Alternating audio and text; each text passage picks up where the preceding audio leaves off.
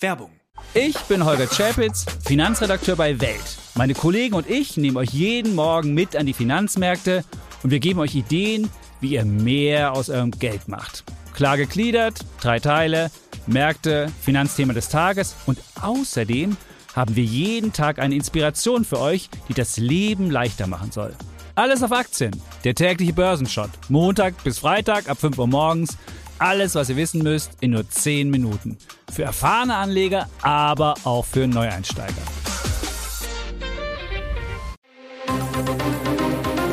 Das Bild News Update. Es ist Samstag, der 29. Oktober und das sind die Bild Topmeldungen. BASF kapituliert als erster DAX-Konzern. Elon Musk hat sich Twitter gekrallt. Neue Entwicklung bei Manuel Neuer. BASF kapituliert als erster DAX-Konzern Industrieflucht aus Deutschland. Seit 157 Jahren produziert der Chemieriese BASF am Standort Ludwigshafen, doch vielen der 39.000 Mitarbeiter am Standort droht jetzt der Rauswurf.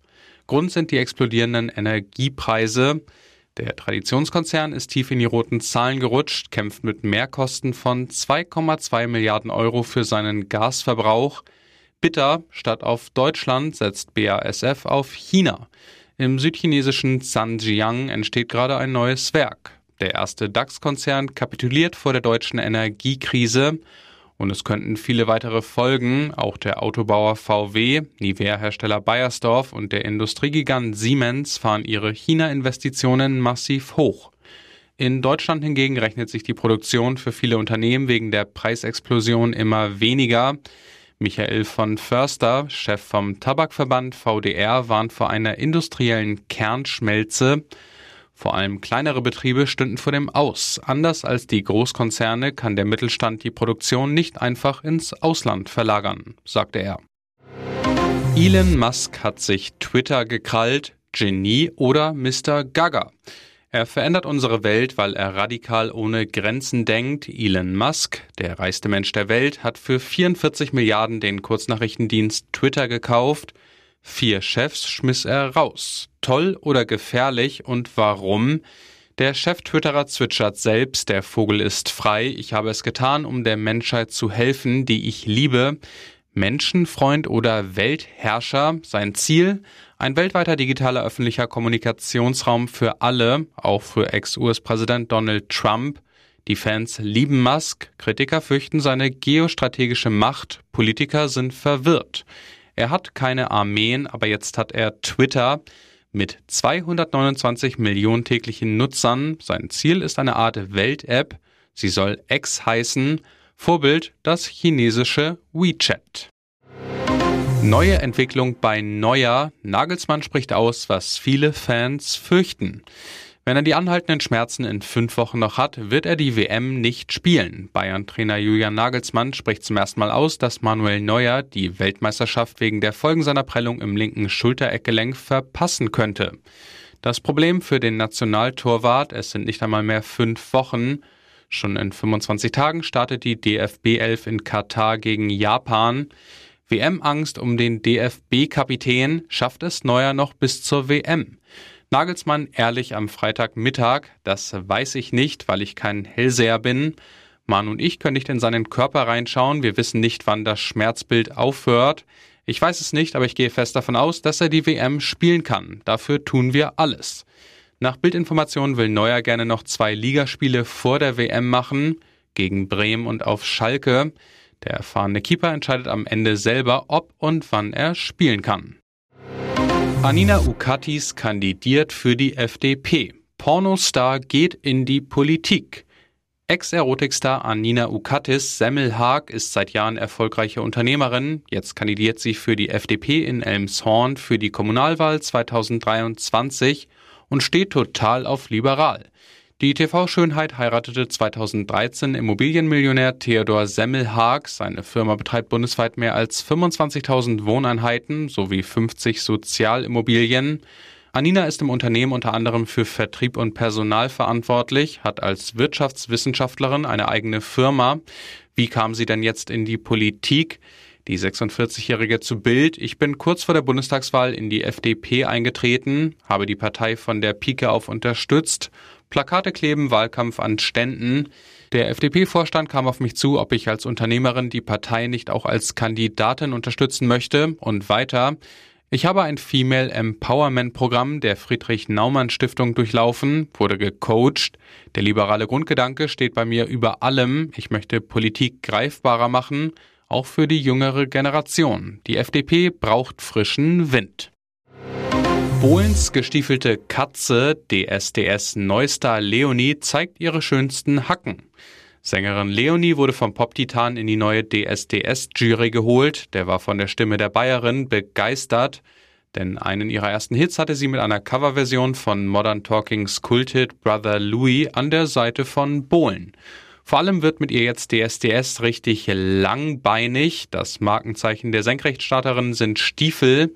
Davon hat Leonie mehr als ein Dutzend, die sie regelmäßig bei ihren Auftritten anzieht egal ob schwarze Lackovernies oder weiße Lederstiefeletten. Leonie ist Bohlens gestiefelte Katze. Beraten wird sie bei ihrer Stiefelauswahl von der Berliner Stylistin Jennifer Mertens, die auch für die Optik von Rapperin Katja Krasavice sorgt. Ihre Stiefel gehören zu Leonie, darüber singt sie in ihrem neuen Song Boots. Ich werde mich nicht einreihen und, wenn ich mein Grab schaufel, werde ich es mit meinen Stiefeln schaufeln. Und jetzt weitere wichtige Meldungen des Tages vom Bild Newsdesk. Seit acht Monaten führt Russland einen blutigen Angriffskrieg gegen die Ukraine. Mittlerweile reiht sich ein Debakel an das nächste. Durch Scheinreferenten, Raketenterror gegen die kritische Infrastruktur und Zivilisten und immer neue Drohungen versucht Kreml-Diktator Wladimir Putin noch irgendwie das Scheitern abzuwenden.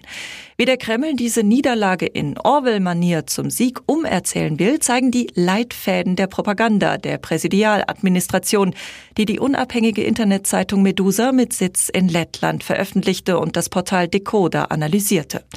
Und so geben diese fast jeden Tag verschickten Briefings einen seltenen Insiderblick in die irre und isolierte Welt russischer Staatspropaganda. Alles auf Einheit und den Sieg getrimmt. Denn Russland will verhindern, dass sich widersprechende Aussagen in den Medien erscheinen. Widerspruch bedeutet Schwäche. Das Korsett eng, der Kurs klar auf Kremllinie. Die zentralen Propagandalinien dahinter, Russland wird stärker, die Spezialoperation führt zu Siegen, Russland wächst wieder zu alter Größe. Nach dem Krim-Brückenkollaps trat laut Leitfaden an die Stelle der empfohlenen Gefühle, Überzeugung und Stolz eine ganz andere Emotion, die erzeugt werden sollte. Hoffnung. Wenn man sonst nichts mehr hat. In wenigen Tagen sollten im leerstehenden Spreehotel in Bautzen Flüchtlinge einziehen. Freitagmorgen musste die Feuerwehr ausrücken. Das geplante Asylbewerberheim stand in Flammen. Unbekannte hatten es in Brand gesetzt. Zuvor hatten die unbekannten Täter Fensterscheiben eingeschlagen. LKA-Sprecher Kai Anders. Im Inneren des Gebäudes kam es zum Brandausbruch. Vier Personen, die im Haus übernachtet haben, sind nicht zu Schaden gekommen. Die Flammen konnten durch die Feuerwehr gelöscht werden. Wie hoch der entstandene Schaden ist, ist derzeit noch unklar. Aktuell sind zahlreiche Polizisten und Experten der Spurensuche im Einsatz. Das Gelände wurde weiträumig abgesperrt.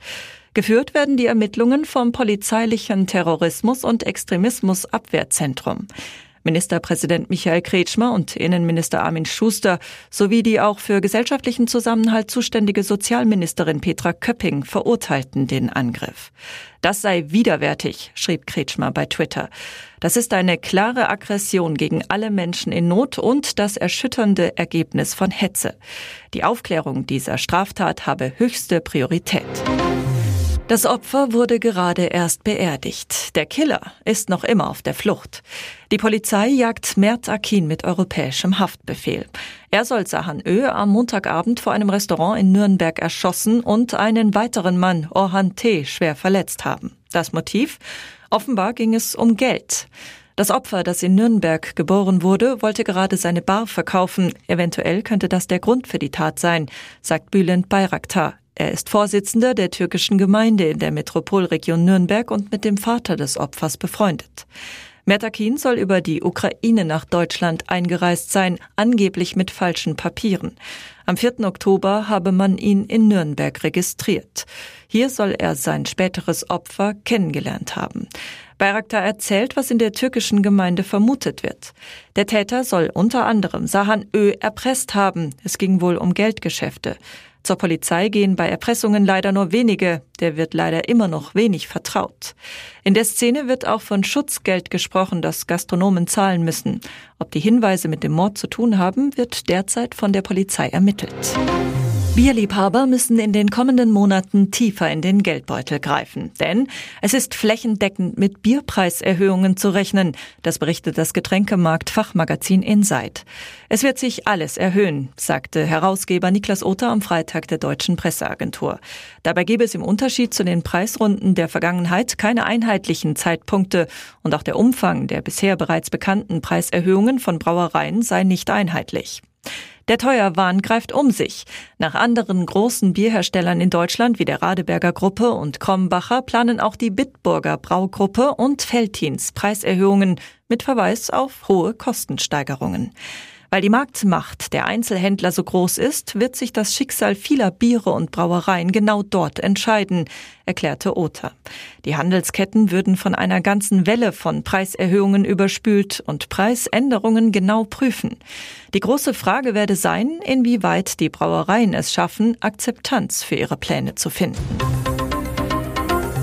Weitere spannende Nachrichten, Interviews, Live-Schalten und Hintergründe hört ihr mit Bild TV Audio. Unser Fernsehsignal gibt es als Stream zum Hören über TuneIn und die TuneIn-App auf mehr als 200 Plattformen, Smart Speakern und vernetzten Geräten.